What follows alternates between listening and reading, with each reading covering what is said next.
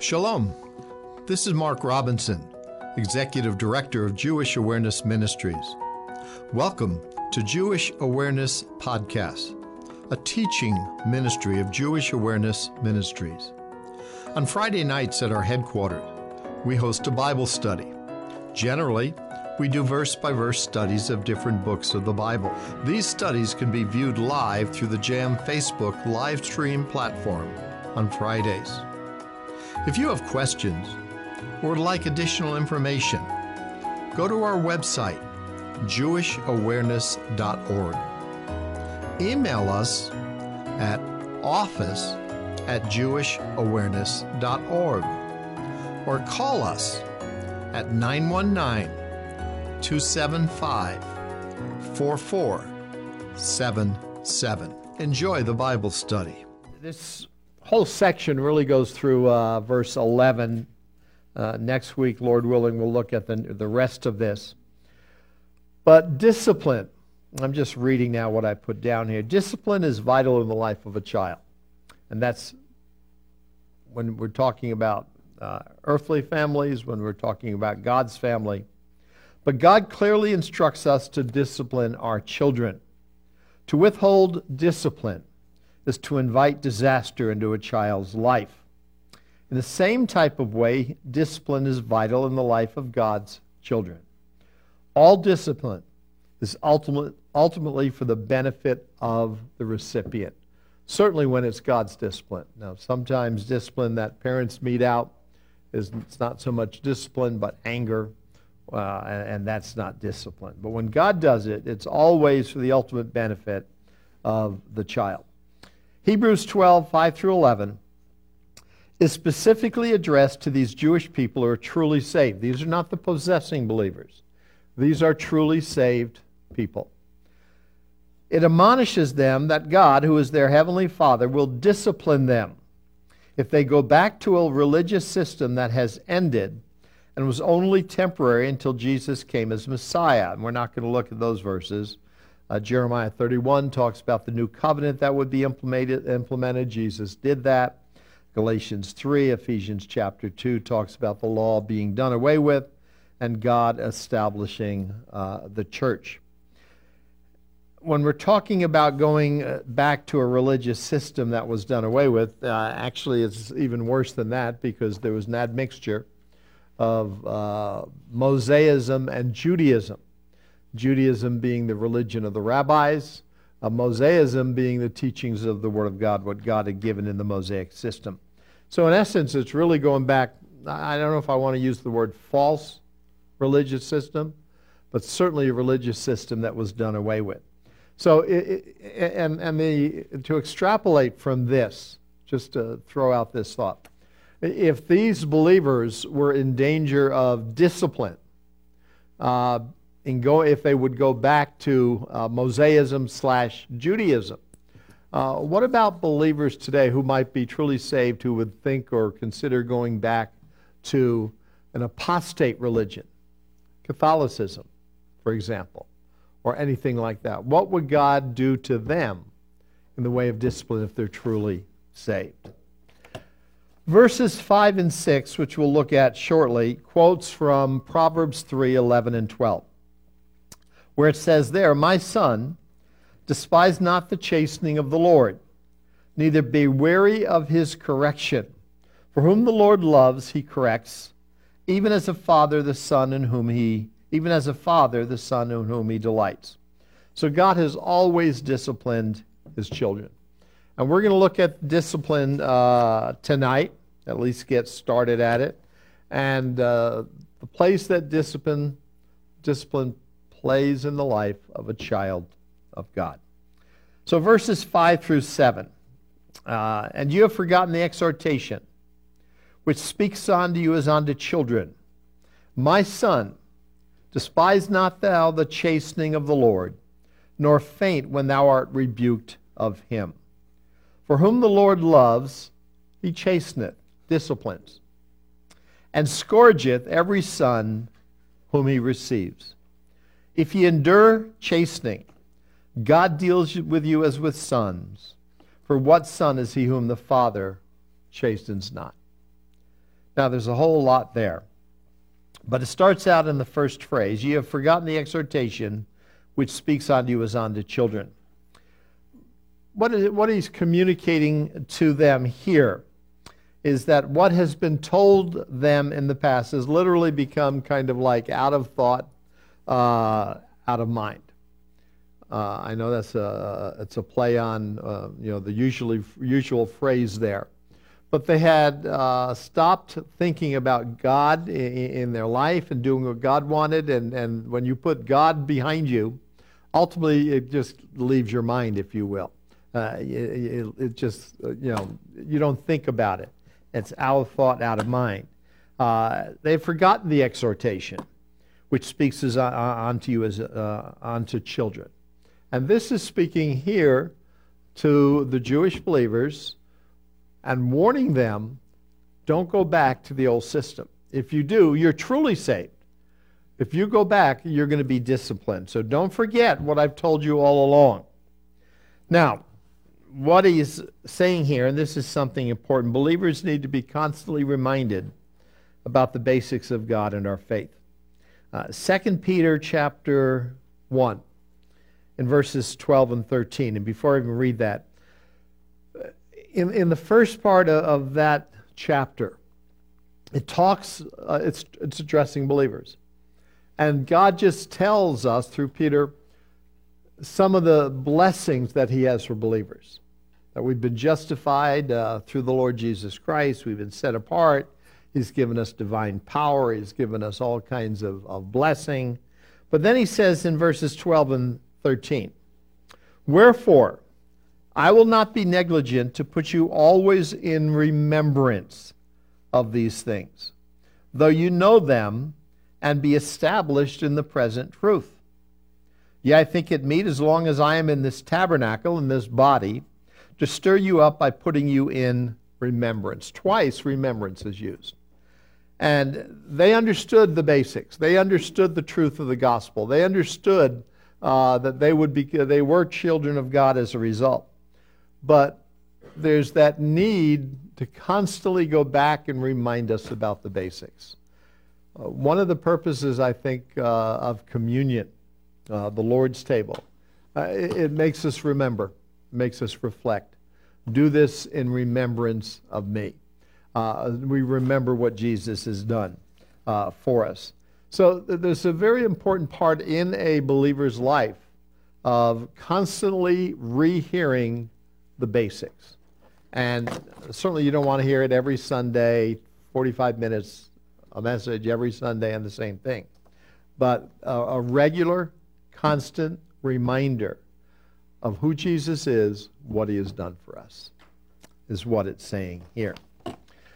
Then in the second part, it says this My son, Despise not thou the chastening of the Lord. Chastening would be discipline. Now, the Greek word here is literally to care little for, to regard lightly, make small account of it. Chastening, discipline, in other words, is not something we should rebel or get angry about or lightly dismiss. Uh, so if, if we are being disciplined, by God, don't slough it off. Because there's a, uh, there's a progression, and we'll see that in God's discipline of his children. Just as there's a discipline of our children. You know, when we discipline our children, uh, you want your child to respond positively quickly. You don't want them to lightly dismiss the um, seriousness of the issue. Uh, but sometimes they do. And then you've got to go to a f- stronger form of, of, of discipline. God is saying the same thing. Don't lightly dismiss this. Don't despise it. Don't slough it off as not important. Uh, despise not thou the chastening of the Lord, nor uh, faint when thou art rebuked of him. Rebuke is uh, uh, oh, uh, to faint is to relax, to faint. Uh, in other words, again, treat it seriously. Treat it seriously is what it's saying. Then it says, For whom the Lord loves, he chastens, and scourgeth every son whom he receives. Now, we're going to see that certainly when we get to verse 8 again. But notice what it says God uh, chastens everybody he loves. Now, this is in a familial relationship, a family relationship. And the last part of this uh, phrase, uh, or, or this verse, verse 6, which says, He scourgeth every son whom he receives. So if you're a child of God, are you going to have discipline? Yes. Every single child of God will be disciplined. And actually, in verse 8, when we get there next week, it'll actually tell us if you don't have discipline, the eloquence of the King James says, then you're a bastard. In other words, God's not your father. Every single child of God he loves, every single child of God will be disciplined. Now, there are three steps of God's discipline of his children. The first step is conviction of sin. And we can compare these three steps, and there are three C's here conviction of sin, chastisement, which comes from the passage we're in tonight, and casket, death. When, when, when an earthly father or mother, parent, disciplines their child, you can do the first two steps. Conviction, 1 John 1 9, when it comes to us as children of God. If we confess our sins, he is faithful and just to forgive us our sins and to cleanse us from all unrighteousness.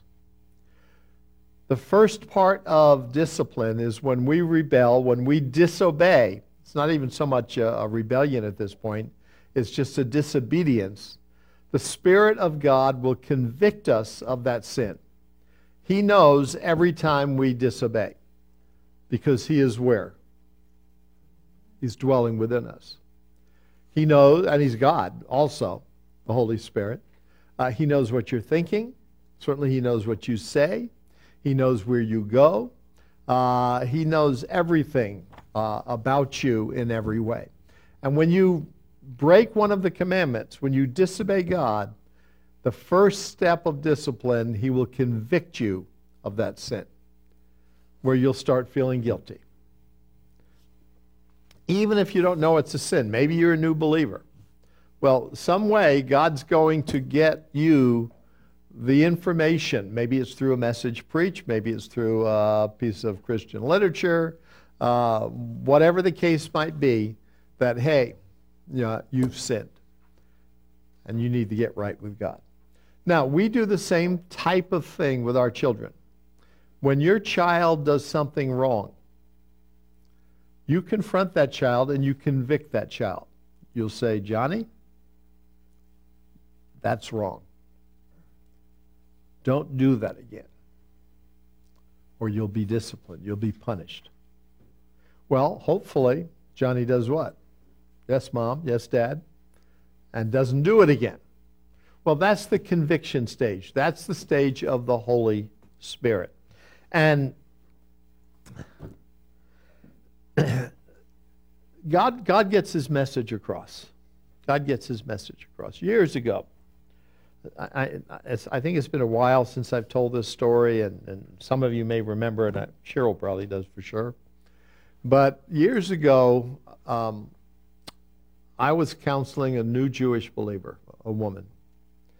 I don't remember her name now. This the, and um, she had just come to the Lord, and she was living with a guy. And the guy she was living with was uh, was an outlaw the motorcycle gang, the outlaw gang. And um, so I started counseling her, and they were living together out of marriage. And I didn't address it right away with her. I wanted to get to know her a little bit and that type of thing. But finally, I, I you know, turn to that passage in John about the, the woman and living adultery and so on. Go and sin no more. And I said, I got to share something with you. And I, I started reading the passage. And, she's, and she stopped me right toward the end of the passage. And she said, You don't need to tell me anything. You didn't need to go on anymore. She says, That's me. I'm living in sin. And I know I need to leave. I know I need to get out of the relationship. But I've been living with this guy for whatever, eight years, 10 years, 12 years, that type of thing. Um, I didn't have to tell her. She had already been convicted by God that the relationship she was in was not good, was a sinful relationship, that she needed to get out of it.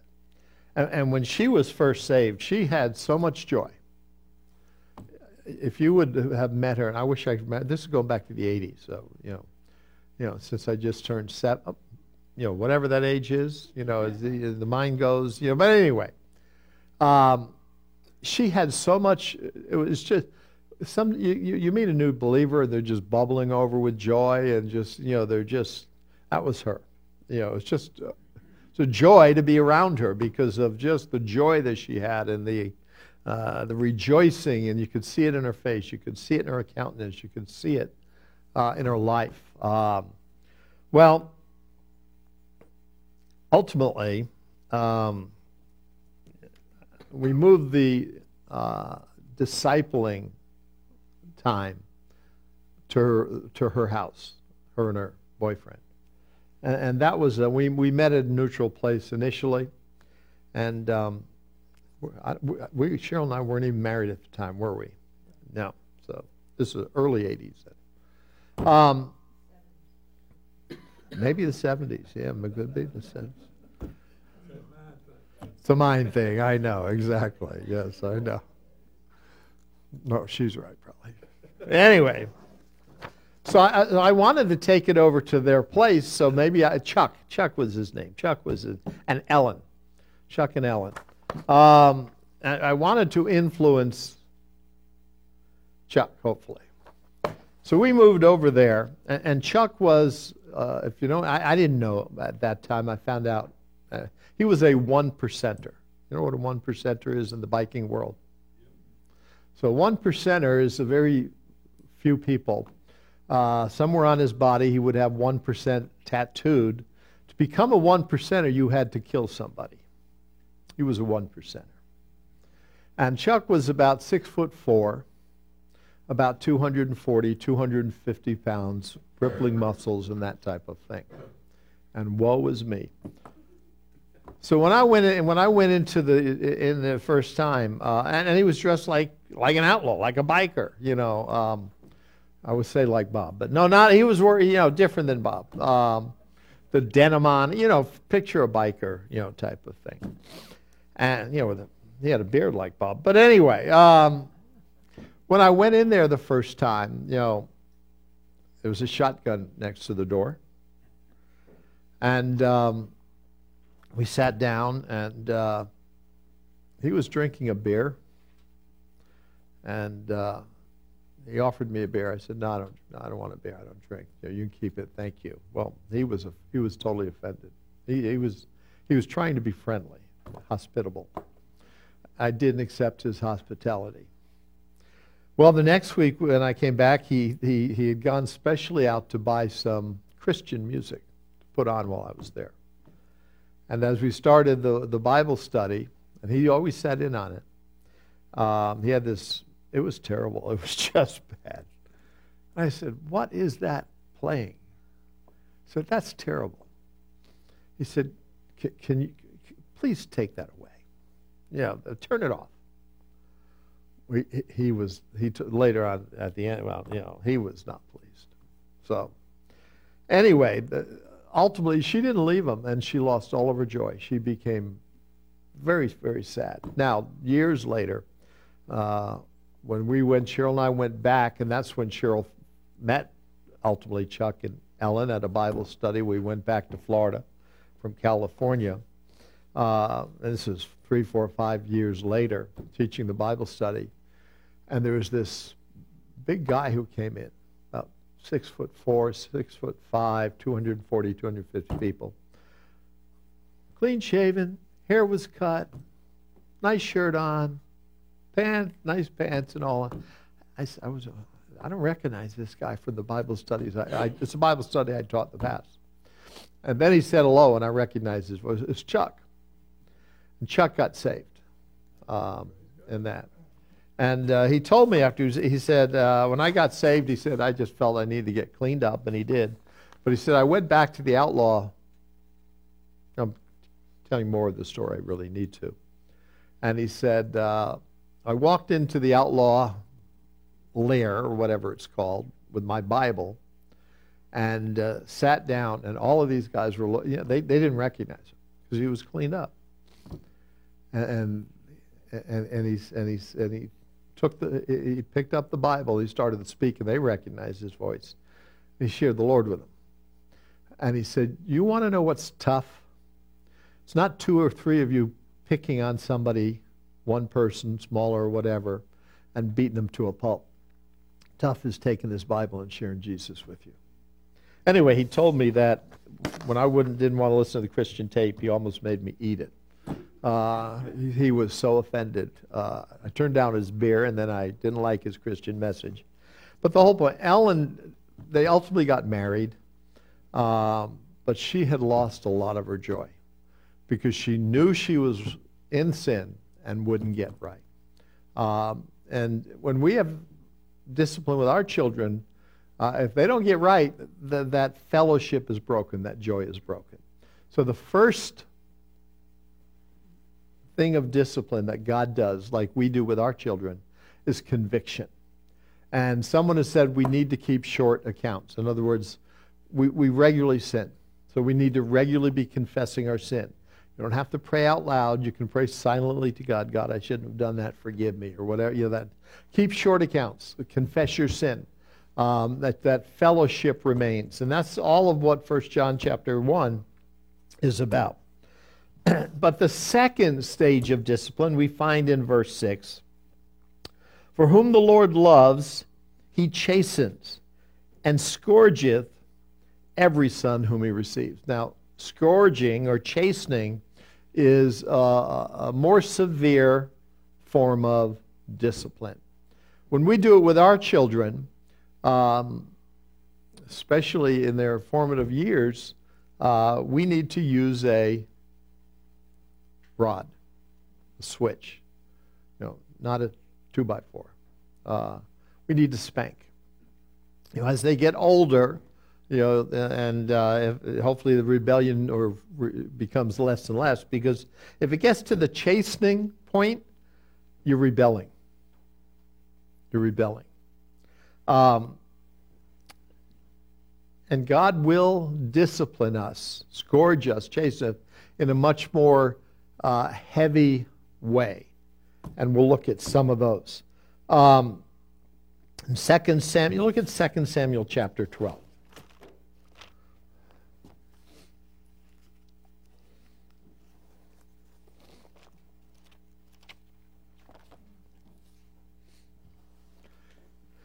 Second Samuel chapter 12, in verses 1 through 7. You know the story.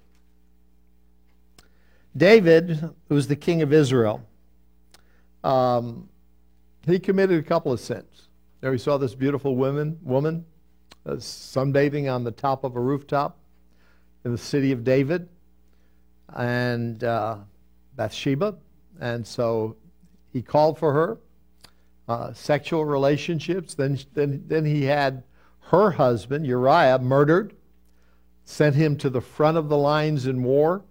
That was a death sentence, the people in the very front. So he was guilty of a couple of, of acts of sin, rebelliousness. Verse 1 And the Lord sent Nathan unto David. And he came unto him and said unto him, There were two men in one city, the rich, the one rich and the other poor. So he's giving him a, what we would call a parable, I guess.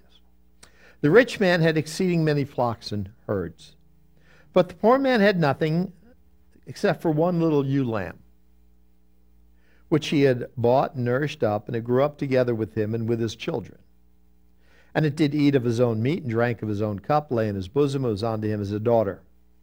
So you have this rich man with all these flocks, all these herds, and then you had one poor man with one little lamb. There came a traveler unto the rich man, and he spared to take of his own flock and of his own herd to dress for the wayfaring man that was come unto him, but took the poor man's lamb and dressed it for the man that was come to him. So a traveler comes, instead of the rich man taking a lamb from the, the multitude of, of, of sheep, lambs that he had from his herds, said, No, nah, I'm not going to use any of my wealth, any of my goods, any of my lambs. I'm going to take this one little lamb that belongs to this poor man and dressed it and gave it to the traveler to eat. David didn't like that, verse 5. David's anger was greatly kindled against the man. And he said to Nathan, As the Lord lives, the man that had done this thing shall surely die. Righteous indignation. And he shall restore the lamb fourfold, because he did this thing and because he had no pity. He'll die, and he's going to repay this poor man fourfold, four lambs. And then Nathan kicks him in the gut, as it were, David. He says to David, You are the man. Thou art the man. Thus saith the Lord God of Israel I anointed thee king over Israel. I delivered thee out of the hand of Saul. I gave thee thy master's house and thy master's wives into thy bosom. And it goes on, and you took this one man's wife and then had him killed. You are guilty. And discipline's going to come upon you. Now, turn with me to Psalm 32. And, wh- and what we have in this passage, without reading on, um, well, well, before we go to Psalm 32, let, us let's, let's read on down a little bit. Um, look at verse 12 in First, Second Samuel uh, 12. For thou didst secretly, but I will do this thing before all Israel, before the sun. And everybody's going to know what's happening, David, because you're the king. And David said unto Nathan, I have sinned against the Lord. And Nathan said unto David, The Lord also hath put away thy sin. Thou shalt not die. Howbeit, by, by, because by this great, by this deed thou hast given great occasion to the enemies of the Lord to blaspheme. The child also that is born unto thee shall surely die. So, because of your sin, the enemies of God can blaspheme. Your sin is forgiven because you've confessed your sin, but the result of your sin is this child will die. Well, Nathan departed on his house. The Lord struck the child that Uriah's wife bare unto David, which would be Bathsheba, and it was very sick. David therefore besought God for the child. David fasted, went in, lay all night upon the earth. The elders of the house arose went to him to raise him up from the earth. He would not, neither did he eat bread with him. And it came to pass on the seventh day that the child died. And the servants of David feared to tell him that the child was dead, for they said, Behold, the child was, while the child was yet alive, we spoke on him, he would not hearken unto our voice. How will he, how will he then vex himself if we tell him that the child is dead? What, how's he going to respond now? When the, when the child was sick, he wouldn't even talk to us. Now, if he finds out he's dead, he's just going to go bonkers. How, what are we going to do? But when David saw that his servants whispered, David perceived that the child was dead. Therefore David said unto his servants, Is the child dead? And they said, He is dead. David then arose, washed himself, ate, and so on. Look at verse 21. Then said his servants unto him, What thing is this that thou hast done? Thou didst fast and weep for the child while it was alive, but when the child was dead, thou didst rise and eat. And he, David, said, While the child was yet alive, I fasted and wept. For I said, Who can tell whether God will be gracious to me that the child may live? But now he is dead, wherefore should I fast? Can I bring him back again? No. Shall I go to? I shall go to him, but he shall not return to me. David was a believer, a child of God. Where is David going when he dies? Heaven. So if he's going to go where the child is, then where is the child? Heaven. Infants, children who die at that age, are under the grace of God. and go to heaven. But, but here's the point I want, I, I, I want you to get. Um, from the time of the conception until the birth of the child is roughly how long? Nine months. From the moment that child was born, he was very sick and for seven days. So we're talking about roughly a nine month period before that child died, okay? Now, during that nine month period, David is ruling. David is sitting on the throne. And externally, everything looked fine. But turn with me to Psalm 32.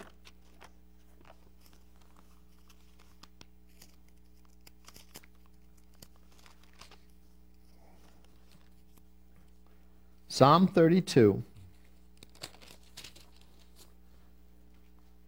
And we will read just the first few verses, maybe through verse 5. This is a Psalm of David. Here's what he said This is the Psalm of David when he confessed his sin before God and God forgave him. But him telling us what it was like prior to that. Blessed is he whose transgression is forgiven, whose sin is covered. Blessed is the man unto whom the Lord imputes not iniquity, and who, whose spirit there is no guile, no deception. Then look at verse 3. When I kept silence, my bones waxed old through my roaring all the day long.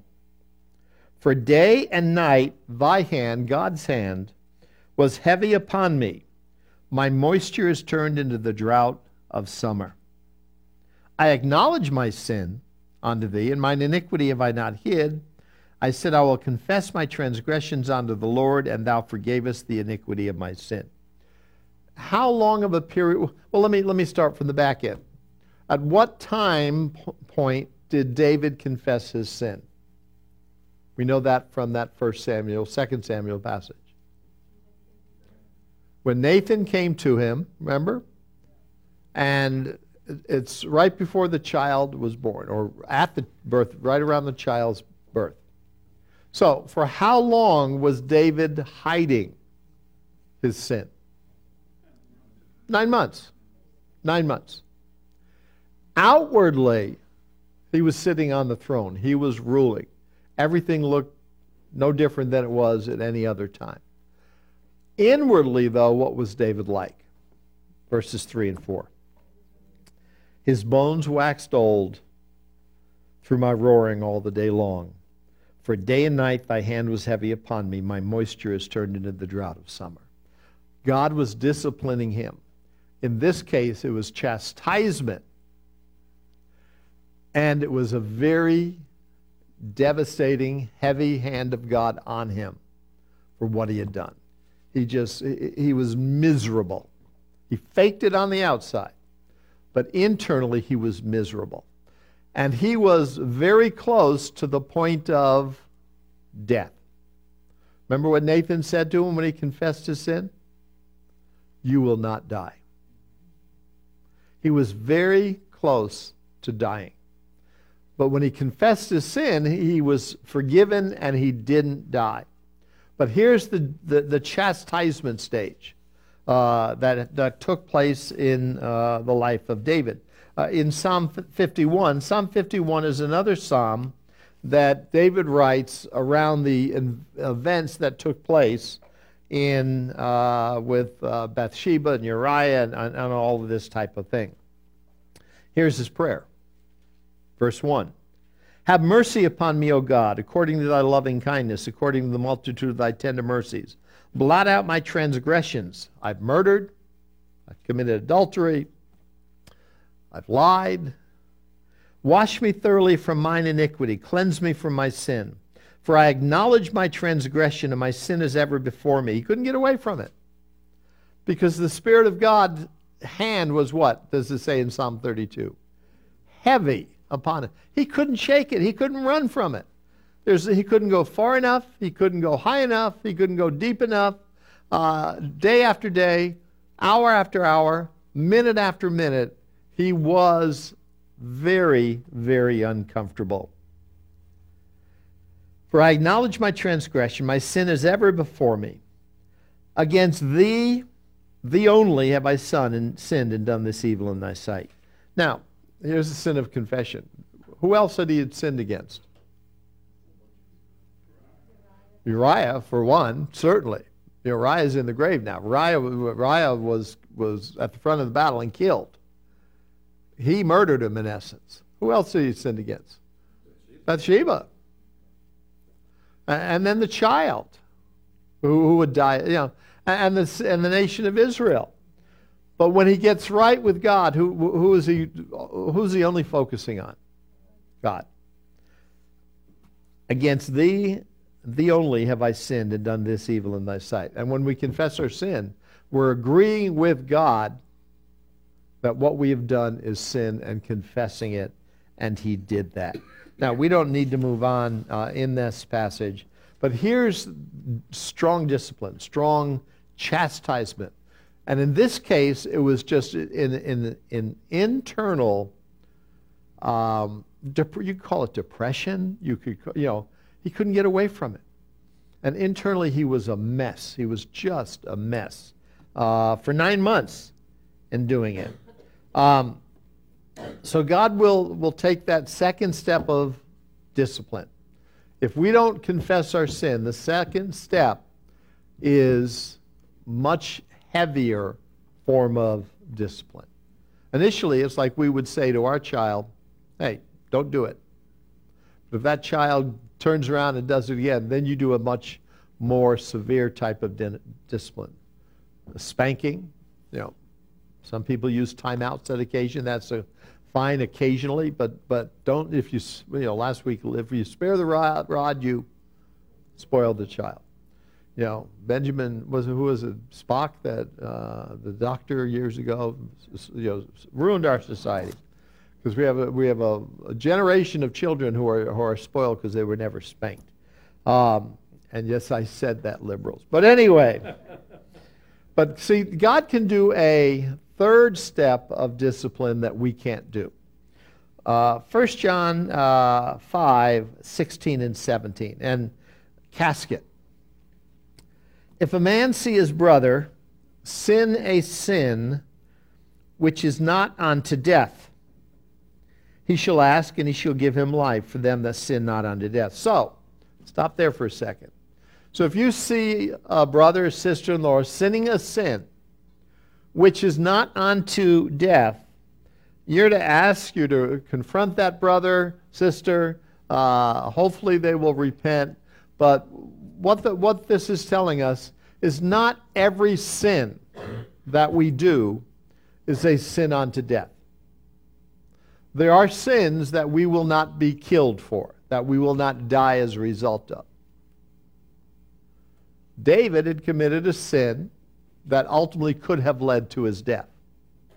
Sin unto death. Now, this verse goes on, or these verses go on, and it says, There is a sin unto death. This portion of the Word of God is speaking to believers, children of God. There is a sin unto death. Not every sin is a sin unto death, but there are sins that we can commit that will ultimately lead to our death. Then it says this I do not say that he shall pray for it. So if you see a, a brother, one you consider a brother, sinning and doing something uh, so sinful that you believe it's a sin unto death, that you believe that this person is so uh, dragging the name of Jesus in the mud, you know, your, your, your, uh, your, your, your desire, your thoughts might be, Lord, take that person home. Just, he, he or she is just destroying your testimony and, and the sin. Just kill them and take them home. We're not to pray that. Uh, if you see a brother or a sister uh, sinning on, committing a sin unto death, don't pray for it. And then he says this all unrighteousness is sin. So all unrighteousness is sin. And there is a sin not unto death. So when it comes to us as believers, children of God, there are sins that we can commit that are sins unto death, and there are sins that we can commit that are not sins unto death. Now, thankfully, most of the sins that we commit are those sins that are not unto death. Now, turn, turn your page over. What are some of the sins unto death that we can find in the Bible? Well, the first one is occult activity. Go back to 1 Samuel. 1 Samuel chapter 31.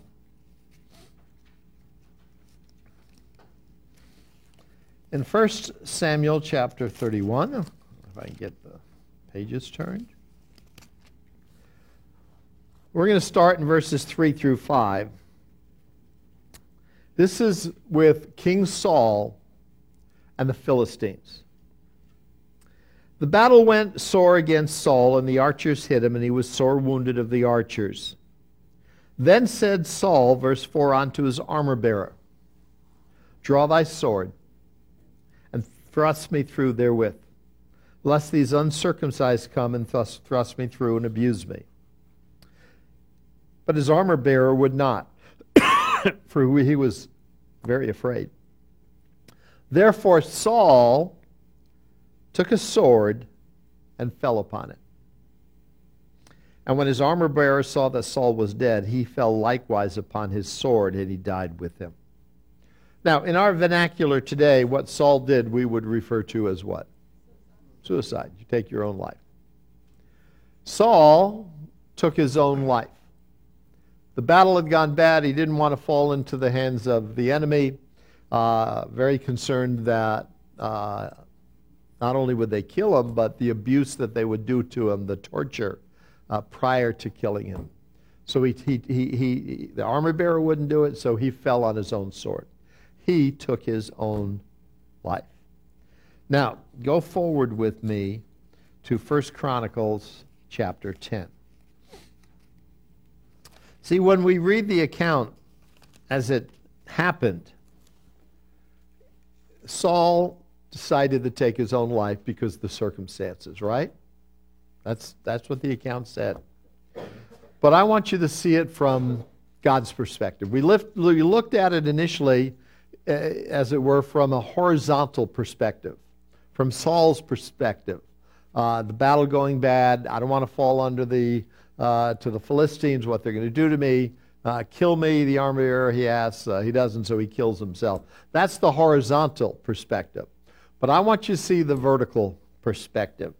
Uh, in 1 Chronicles chapter 10, in verses 13 and 14. So Saul died for his transgression which he committed against the Lord. Now, there's a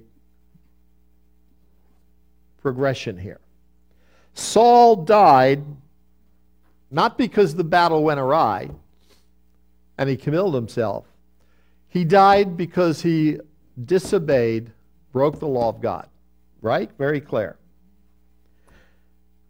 Which he committed even against the word of the Lord, which he kept not. Remember where Saul went wrong in not keeping the word of God? What had God told him to do? Kill everybody. Kill all the Amalekites. Kill the king.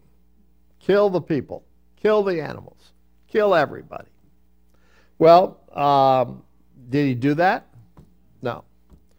So Saul is confronted, and uh, David says, um, you know, he's, he's, you know, he, he, he hears the bleating of the sheep. And, well, why didn't you kill everybody? I hear the bleating of the sheep. And so what Saul actually says is, well, I, God requires sacrifice. So I wanted to keep the sheep the best for him for sacrifice. Well, that's not what God asked him to do kill everything. The first step that will lead to the sin unto death is disobeying the Word of God. That's why when we are convicted of sin, we need to confess it. Because the first step that leads to ultimately the sin unto death is just not obeying God's word. What was the next step in the Saul's progression? and also for asking counsel of one that had a familiar spirit to inquire of it. Remember what he did?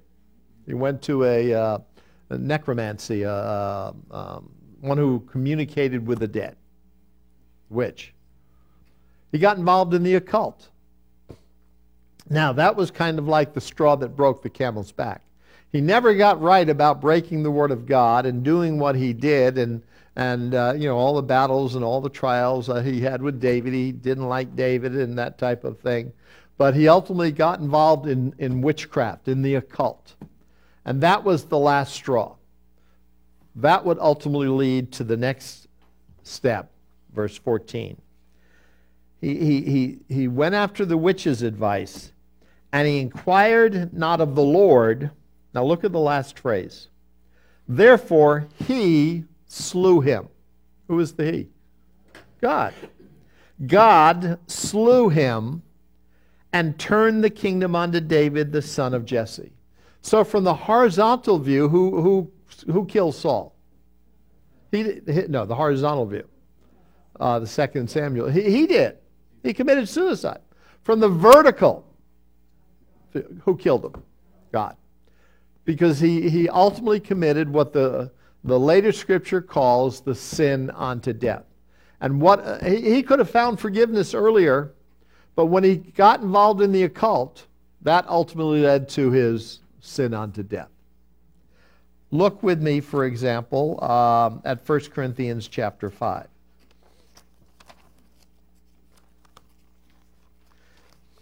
This is a uh, man in the Corinthian church, a believer. Corinth, Corinth had, the church at Corinth had all kinds of problems. In verse 1, we are told it is reported commonly that there is fornication among you, and such fornication is not so much as named among the Gentiles, that one should have his father's wife. Now, because it said he had fornication with his father's wife, more than likely this was not his mother, it was his stepmother. But he had fornication with her. The church was puffed up. Ye are puffed up. Ye have not rather mourned that he that had done this deed might be taken away from among you. For I, for I verily, Paul says, is absent in body, but present in spirit, have judged already. I've determined what needs to be done, as though I were present, concerning him that had so done this deed. In the name of our Lord Jesus Christ, when you are gathered together in my spirit with the power of our Lord Jesus Christ, to deliver such a one unto Satan for the destruction of the flesh, that the spirit may be saved in the day of the Lord Jesus. His sin unto death was sexual sin. And Paul says, We're going to turn this one. He's been turned over to Satan for the destruction of the flesh. But what happens in, with, his, with his spirit? saved. He's a saved man. Our body goes into the grave, but our spirit and soul go up into heaven if we're a believer. His sin unto death here was a sexual sin. Now, you can do a sexual sin and get right about it and be forgiven. But if you continue on in that, well, uh, next week we're going to look at that portion of a little bit more. But sexual sin occultic activity, sexual sin, these are two identifiable sins unto death in the Bible. Look at 1 Corinthians chapter 11. Three of the identifiable sins unto death in the Bible are found, two of the three sins are found in the Corinthian church. Great church, right? Look at verse 26 through 30 of 1 Corinthians chapter 11. For as often as you eat this bread, and drink this cup, you do show the Lord's death till he come. This is the Lord's table. This is communion. Wherefore, whosoever shall eat this bread and drink this cup of the Lord unworthily shall be guilty of the body and blood of the Lord. So if you drink it unworthily, believer, you'll be guilty of the body and blood of the Lord. Therefore, examine yourself before you eat that bread and drink of the cup. Verse 29 For he that eats and drinks unworthily, he repeats it again, drinks damnation to himself, not discerning the Lord's body. Damnation not in the sense of going to hell, but damnation in the sense of physical sickness and physical destruction. Look at the next verse. For this cause, because they were abusing the Lord's Supper, many are weak and sick among you, and many sleep, die. The abuse of the Lord's Supper by a child of God can bring sickness and even death, the sin unto death, if you continue it. So the Lord's Supper, it's not something to trifle with. It's something uh, to remember the Lord with and examine our lives to make. And, and there should always be a warning prior to communion, prior, prior to the Lord's Supper. Because if you are drinking unworthily, if you're living in sin uh, as a believer, and, and you take, and, and, this is not for unbelievers. An unbeliever can partake of the Lord's Supper and, and nothing's going to happen. But if a believer is living unworthily, living in sin, practicing sin, and takes the Lord's Supper, he is in danger of, of God's judgment. Discipline. Let me use discipline, better word. Sickness, even death. There's at least three identifiable occurrences in the Word of God that led on to the sin of death. occult activity, sexual sin, and abuse of the Lord's Supper. Now, we're not going to turn there. You can look at it later, but Ananias and Sapphira is not a sin unto death. Remember what Ananias and Sapphira did? They held back money from the Lord, and they didn't give it to the Lord. How many here have held back money from the Lord, whatever reason you had? Maybe you knew you supposed, you know, I, I, need the money to pay the bills, you know, and uh, well, if, if, it was not, if holding back, we'd have more dead bodies in the church than live bodies. Um, you know, this was a different thing with Ananias and Sapphira. So, one of the things, we need to be careful about judging another person's circumstances. The reason is that the same circumstance of a believer's life can be present because of the trial, trial of faith which is not disciplined because of sin. But there is a sin unto death that we can commit. If we don't obey the Word of God when we're convicted of it and continue in that sin, and we have one of, one of the best illustrations I can give, and again, some of you have heard this, but you know, I don't have that many illustrations when it comes to the sin unto death. Um, I had a good, good friends, couple. Um, Truitt. Uh, Ronnie, Ronnie Truitt, and what was his wife's name? Ronnie and Linda Truitt. And uh, Linda became a believer, and, and, uh, and Ronnie was not. And they were, at that time, probably in their 30s, late 30s. Um, Linda was gorgeous. You know, uh, Ronnie was this you know, movie star type of person. He was extremely wealthy, um, had his own business and that type of thing. I remember hour after hour witnessing to, to, to, to Ronnie, sometimes five hours at a time.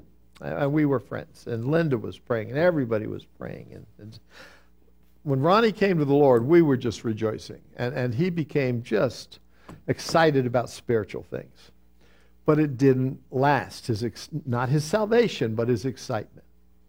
And after about six months, he went back to the same lifestyle he was living prior to his getting saved running around with women, drinking, and he had this nice big yacht. This was southern Florida. He loved to take the yacht to the Bahamas and party with it there and his wife was crushed. Well, there was a mutual fun friend that was also witness to him, and uh, Ronnie told Mike, he said, You know, Mike, he said, I can do the same stuff now that I did prior to being saved with one difference. Mike said, What's that? I don't enjoy it anymore. He was under conviction. But Ronnie wouldn't give it up. He kept on going. If you know southern Florida, this is where it was at the time. It's called the Venice of America in the Fort Lauderdale area. All kinds of canals. Um, and there was one right near his home. Uh, the first time Ronnie came home at night driving, he drove his brand new Mercedes into the canal, and uh, the police officer happened to come by and fish him out and saved his life. And a few weeks later, a month later, he took his big uh, Harley motorcycle and drove it into the car, and the same police officer happened to come by and fished him out and saved his life. Um, and Ronnie still wouldn't get right with the Lord and still continued on in, in his sin and uh, and running around. And, and we tried to tell him, he wouldn't listen to us. And, and then he had a he had a, he had a major heart attack. This is a, this is a man who was 38 years old, you know, the best of health. Um, and he was his he lost 60 or 70 percent of the function of his heart. He had to carry around a uh, canister of oxygen with you know the breathing apparatus to get around. It slowed him down, but didn't completely stop him. It wasn't until shortly thereafter that Ronnie died. I have no question in my mind whatsoever that I'll see Ronnie in heaven one day when I get there. I believe he committed the sin unto death. He broke the Word of God. He got into deep sin, sexual sin, and ultimately God took him home with him. Uh, there is a sin unto death. Discipline proves that God loves us. That verse goes on if ye endure chastening, God deals with you as with sons. Ronnie was chastened. He went through it. Now, he didn't get right like David did. And ultimately, he, he, it cost him his life on earth. But again, I am, I am 100% certain Ronnie is in heaven. Now, in light of all of what we've considered up to this point, um, the three steps of discipline in a child's life, I want us to consider James chapter 5. And James chapter 5 um, is, is such an abused, misunderstood uh, portion of the Word of God. You know, it talks about, and, and I've started out with verses 17 and 18 of verses 13 through 20, because 17 and 18 is the illustration that helps us to understand what's taking place in these verses. You know, you know briefly, probably, about James chapter 5. You know, if a person is sick, Call the elders. Remember, the elders come, anoint the person with oil. The prayer of faith should raise that person up, right? You've heard that. you are familiar with that. And, and you're probably familiar with uh, people who have, uh, the elders have gone and they've anointed the sick individual with oil, uh, thinking that they're doing it based on James chapter 5. Uh, I've been called a few, I don't know how many times, maybe two, maybe three, not a lot to do it, and the very sick people. And you know what the end result was every time? Unfortunately, yes. Uh, the person died. Well, uh, uh, we misused the scripture. We didn't use it as it's here and understanding it. And the illustration helps us. Look at the illustration first. Seven. And by the way, this is one of the favorite verses for um, uh, faith healers, you know, and, and the faith healers, they have, you know, the Benny Hinns and all those. They have their crusades and come on down and uh, come on up and I'll heal you and we'll anoint you and I'll pray over you and you'll get healed. Uh, it's not even what's talked about here. It's, it's not at all what this is all about. Look at the illustration. Elijah, Elias, Elijah was a man subject to like passions as we are. And he prayed earnestly that it might not rain, and it rained not on the earth by the space of three years and six months. And he prayed again, and the heaven gave rain, and the earth brought forth her fruit. So Elijah is no different than we are, like passions. And, and he summarizes the story here, the illustration. Consider Elijah. He prayed that it wouldn't rain, it didn't rain. Then he prayed that it would rain, and it rained. Now, there's much more to the story than the little that what we have here. And uh, and certainly the recipients of this letter would have understood. But, but here's the background. 1 Kings 17.1, James 5 says, Elijah prayed, the rain was withheld for three and a half years. In 1 Kings 17.1, Elijah the Tishbite, who was of the inhabitants of Gilead, said unto Ahab, As the Lord God of Israel is, before whom I stand, there shall not be no, dew nor rain these years, but according to my word. That happened. Now, the reason it happened is because God had promised judgment on the land of Israel if on the land if Israel forsook God's covenant. Deuteronomy 28, 23, and 4. And the heaven that is over thy head shall be brass, and the earth that is under thee shall be iron. The Lord shall make the rain of thy land powder and dust. From heaven it shall come down upon thee and thou until thou be destroyed. And so God says, if you break my covenant, if you go after other gods, if you don't follow my laws, I'm going to make heaven, the rain from heaven, like dust, drought. That's the warning. Solomon ultimately would later uh, pray based on this promise. Elijah did the same thing. Uh, when heaven is shut up and there is no rain because they have sinned against thee, if they pray, God said, towards this place and confess thy name and turn from their sin when thou inflicted them, then hear thou in heaven and forgive the sin of thy servants and of the people Israel, that thou teach them the good way wherein they should walk and give rain upon their land where thou hast given to the people for an inheritance if heaven is shut up, if there's a drought happening, and that's a judgment of God because they've broken the covenant of God, if the people confess their name and turn from their sin, what will God do? Forgive the rain. And then in 2 Chronicles 7, 13, and 14, a very misused portion of Scripture, uh, God told Solomon how, how the curse would be re- could be reversed. if I shut up heaven, that there be no rain, or if I command the locust to devour the land, if I send pestilence among my people, who's my people? Israel. If my people, is this American Christians? No.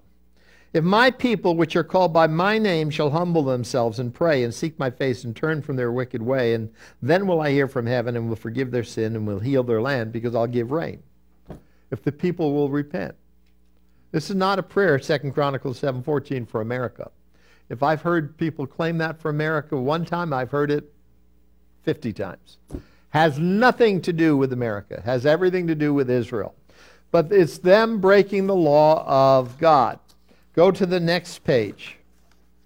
1 Kings 16, 30 and 33. King Ahab sinned more than any of his uh, predecessors. The, the nation was wicked. And Ahab the son of Omri did evil in the sight of the Lord above all that were before him. The nation were very sinful, very wicked, very evil, led by their king. In 1 Kings 17, God disciplined the king and kingdom with drought. This is the time of Elijah. You know the story. In chapter 18 of 1 Kings, you have the prophets of Baal. You know that story probably. Well, what did the people do when they were confronted? They repented. And when all the people saw it, they fell on their faces and they said, The Lord, He is the God. The Lord, He is the God. Then 1 Kings 18, uh, 41, 42, 45. Elijah prayed and it rained again according to God's promise to Solomon. And Elijah said unto Ahab, Get thee up, eat and drink, for there is a source, a sound of abundance of rain. Just as God promised back in, to Moses and to Solomon and us, if, if the people repent, I will give the rain Elijah prayed as he knew God would fulfill his promise, and it rained. What we have in James, in the first couple of verses, in verses um, what was it, 17 and 18, is this illustration. Now, I've summarized it. God had given command to Israel to not follow false gods, sinning against him, against God. If they disobeyed, God would send a judgment of drought, no rain. God promised when the people confessed their sin, he would restore the rain to the land. James used this illustration to explain what he is teaching on a personal level. In other words, God has given his children commands to be obeyed. See the steps of discipline above conviction, chastisement, casket. If a child of God's sin is of such a grievous nature, God will discipline that person with physical sickness. For example, 1 Corinthians 11, the abuse of the Lord's table, or other means. And I could have added, and ultimately the sin unto death if it gets to that point. James is using Elijah as an example. And so going back to verse 13 and 14 now, we looked at the illustration first. Is any among you afflicted? Let him pray. Is any merry?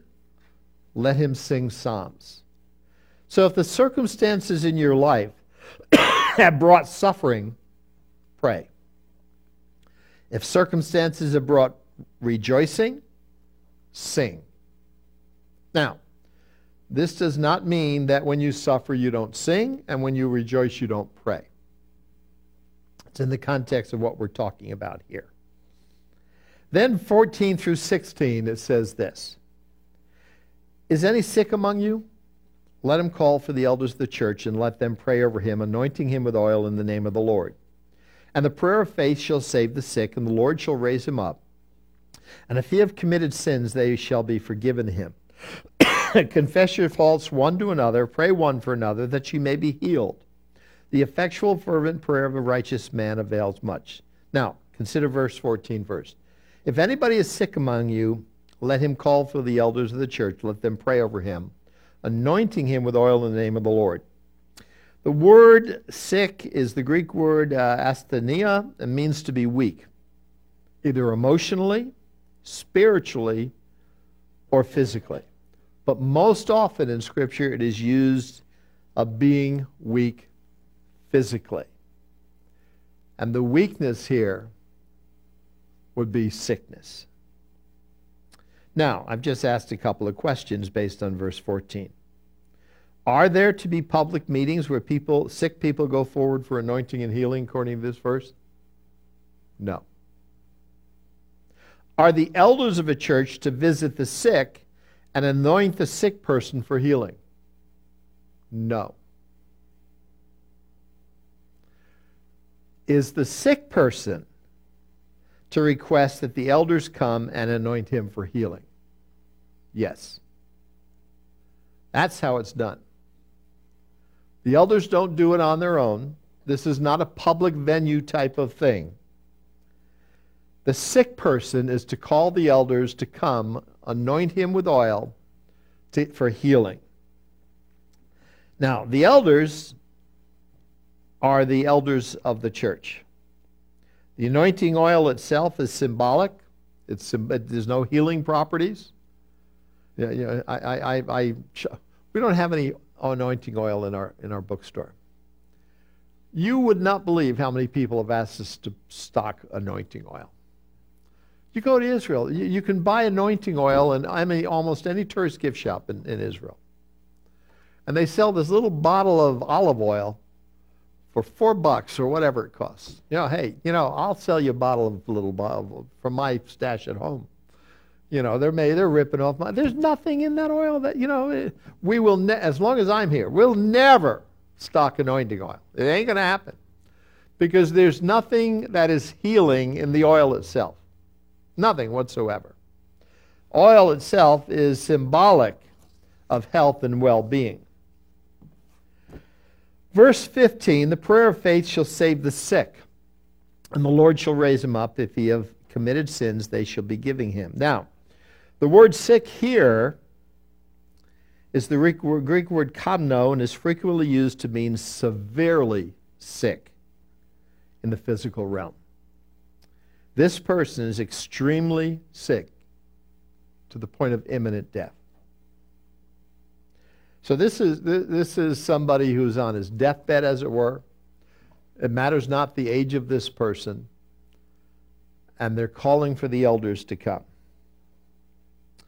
Now, the result of this prayer is that God answers prayer based on his promises. But the sickness that he has, and the prayer of faith will save the sick, deliver him, heal him. The Lord will raise him up, take away the sickness is sickness that is caused directly because of sins in his life. That's why it says at the end of verse 15, and if he have committed sins, they shall be forgiven him. the prayer of faith is not only the elders, but him confessing his sins. J.B. Mayor, in his commentary on James, suggests that verse 15 should read this way If he has committed sins which have given rise to the sickness. See, his sickness is a direct result of sin, like what took place in the Corinthian church. Verses 15 and 16 infer a continual pattern of sinful practice in the life of this person. Look at verse 15. And the prayer of faith shall save the sick, and the Lord shall raise him up, and if he have committed sins, they shall be forgiven him. Confess your faults one to another, pray one for another, that you may be healed. The effectual, fervent prayer of a righteous man avails much. The use of the word healed here, that ye may be healed in verse 16, iaomai, is most often used in a physical sense in the New Testament, at least 24 out of the 24 out of the 28 times. It speaks here in the context of physical restoration. The verse seems to speak more of prevention than correction, so one does not end up in the position of verses 14 and 15 that they're on their deathbed. But the prayer is confession of sin telling the elders, I have sinned. I have, first you're praying to the Lord, but confessing your sin to the elders. The elders praying then thus with you, Lord, heal him as he's confessed his sins, and he will be healed. He will be delivered from that sickness. Turn your page over. Verses 19 and 20. Brethren, if any of you do err from the truth, and one convert him, so if any of them err from the truth, in other words, they, they've disobeyed God, they've gone away from the truth of the Word of God, and, and it's gotten to such a point that they are now near death because of their continuing sin. If somebody converts him, shows him his error, he confesses his sin, verse 20, let him know that he which converts the sinner from the error of his way, this is a brother, this is a child of God which converts the sinner from the error of his way, shall save a soul from death and shall hide a multitude of sins. Death here is not spiritual death, it's physical death. Brethren are the subject here, children of God. They have erred from the truth, and the conversion is the realization of the sinful practice, confessing of it, and the sparing of this one from physical death. what these verses amplify are the previous verses on healing. The saving is from physical death, not spiritual death, and is written in the spirit of the restoration process that is dealt with in Matthew 18, Galatians 6 1. Sozo, to saved, used here in James 5 15 and 20, suggests that James 5 19 and 20 summarizes what has been written earlier in 14 through 18. In other words, you're sick because you have been sinning. Call the elders Confess your sins one to another. They will anoint you with oil, and, and they will pray for you. And because you have confessed your sins, that sickness will be removed, and you will be spared, and you will live. David was, conf- was confronted by an elder, if you will, Nathan. He was on the point of death. Remember what it said back then? When he, after he confessed his sin, and thou will not die. But how was he internally? Psalm 32. Miserable. He was extremely close to death. But when he was confronted by the elder, quote unquote, Nathan, he repented of his sin and God forgave him and he was spared and the, re- and the joy of his salvation was restored. We didn't read on in Psalm 51. That's mentioned. Here, this individual in James, when he confesses his sin, recognizing that he has rebelled against God, and the elders pray for him with him, God spares his life and raises him up physically. All of these verses that we've looked at here in 13 through 20 directly or indirectly deal with the issue of sin. The inference clearly is that the sickness is the result of a particular sin. Psalm 32 with David, 1 Corinthians 11 with the Lord's Supper, John 1 John 5:16, the sin unto death. The inference is clear that the suffering, the sickness here is because of the ongoing sin in the life of this person. the entire process here is one of God's disciplining hand to bring an unrepentant sinner back to Him. Dr. Richard Mayhue, in his book, The Healing Promise, and much of this on James 5 comes from this book, very good, says the following in regard to this passage. When the condition of physical chastisement for unrepentant sin is dealt with according to James 5, the repentant Christian will be healed because there is no longer a need for physical chastisement.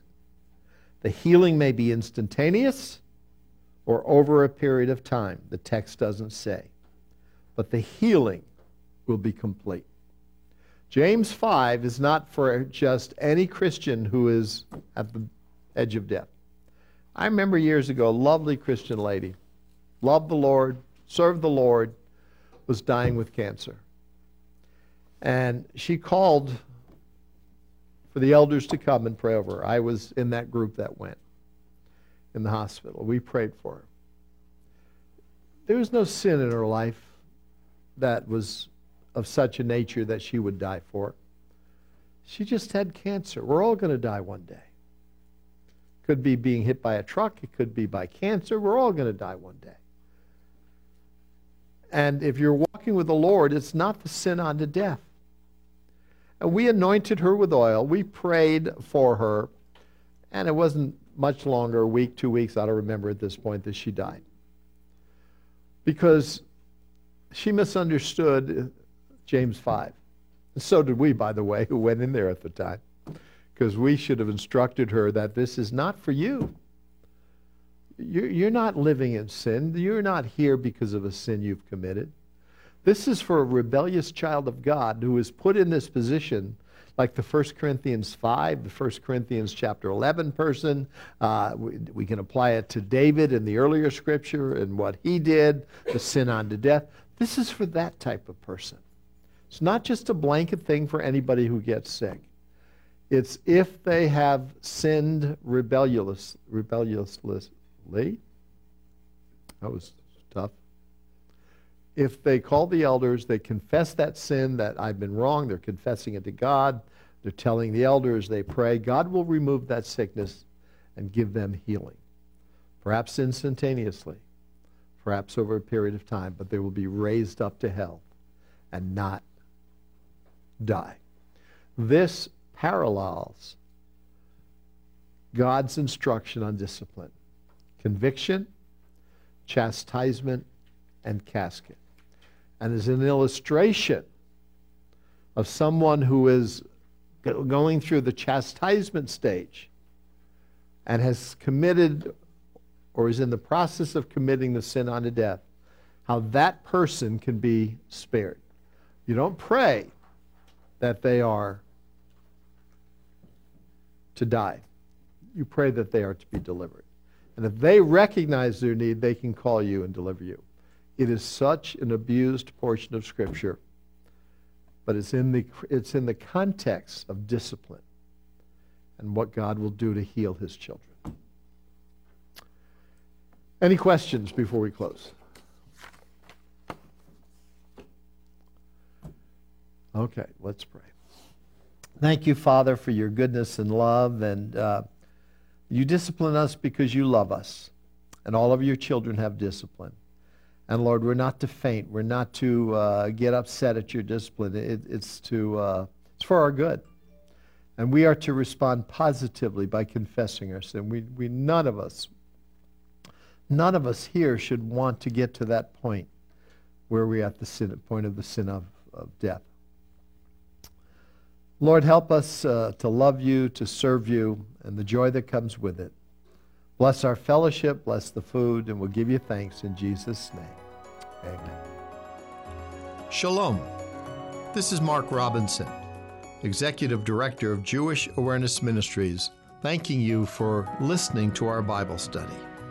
These Jewish Awareness podcasts are a teaching ministry of Jewish Awareness Ministries.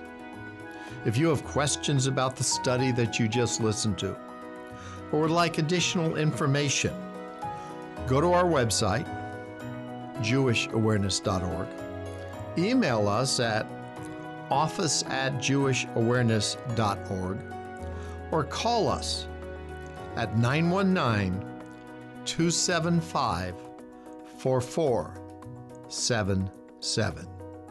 Shalom.